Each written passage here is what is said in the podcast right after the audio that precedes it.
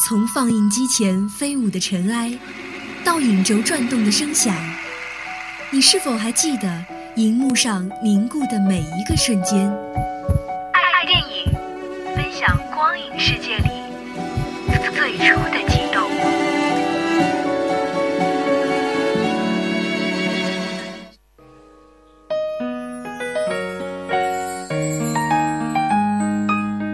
共享视听盛宴，体会百味人生。听众朋友您好，欢迎收听今天的爱电影，我是天泽。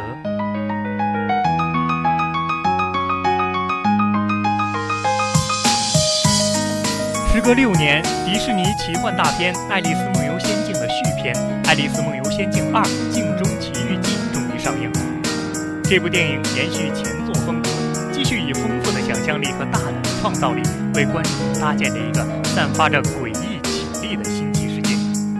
色彩鲜艳的鲜花原野，天马行空的动物角色，脑洞大开的人物形象。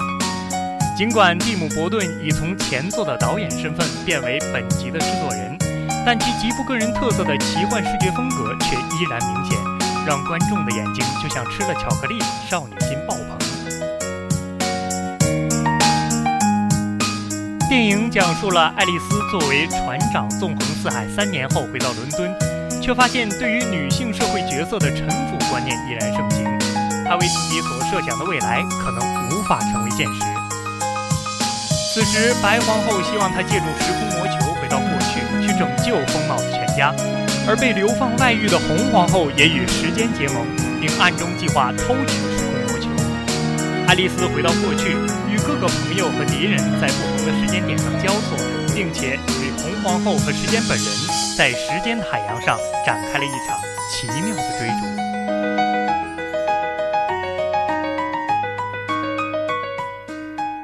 这部电影在故事上相对低龄化，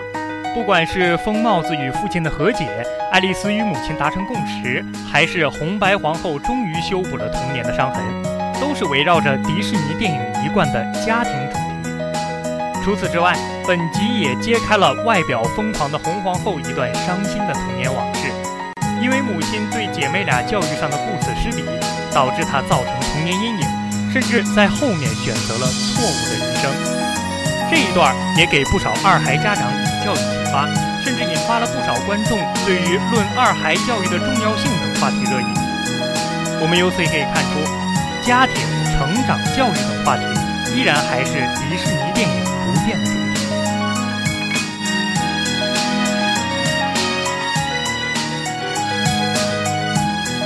在演员方面，原班人马都悉数回归，当然还有神神叨叨又不失萌感的约翰尼·德普。尽管最近因为离婚闹得焦头烂额，且身材与颜值也早已不复当日，但这位老牌明星在戏中的表现还。尤其是每次谈起对家人的思念时，将脆弱、敏感等丰富的内心情感演绎的是淋漓尽致。而上集就已获得奥斯卡嘉奖的服装设计，在本集则依然充满看点。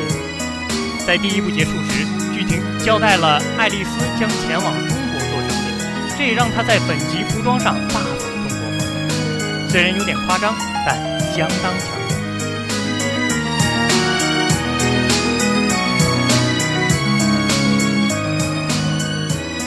华丽穿越，扭转时空，拯救仙境。今天的《爱丽丝梦游仙境二》就为您介绍到这儿。如果大家想了解我们更多的节目内容，可以在荔枝 FM 上搜索相思湖广播电台收听我们的节目。接下来，让我们一同欣赏这部电影的主题曲《Just Like Fire》。我是天泽，我们下期再见。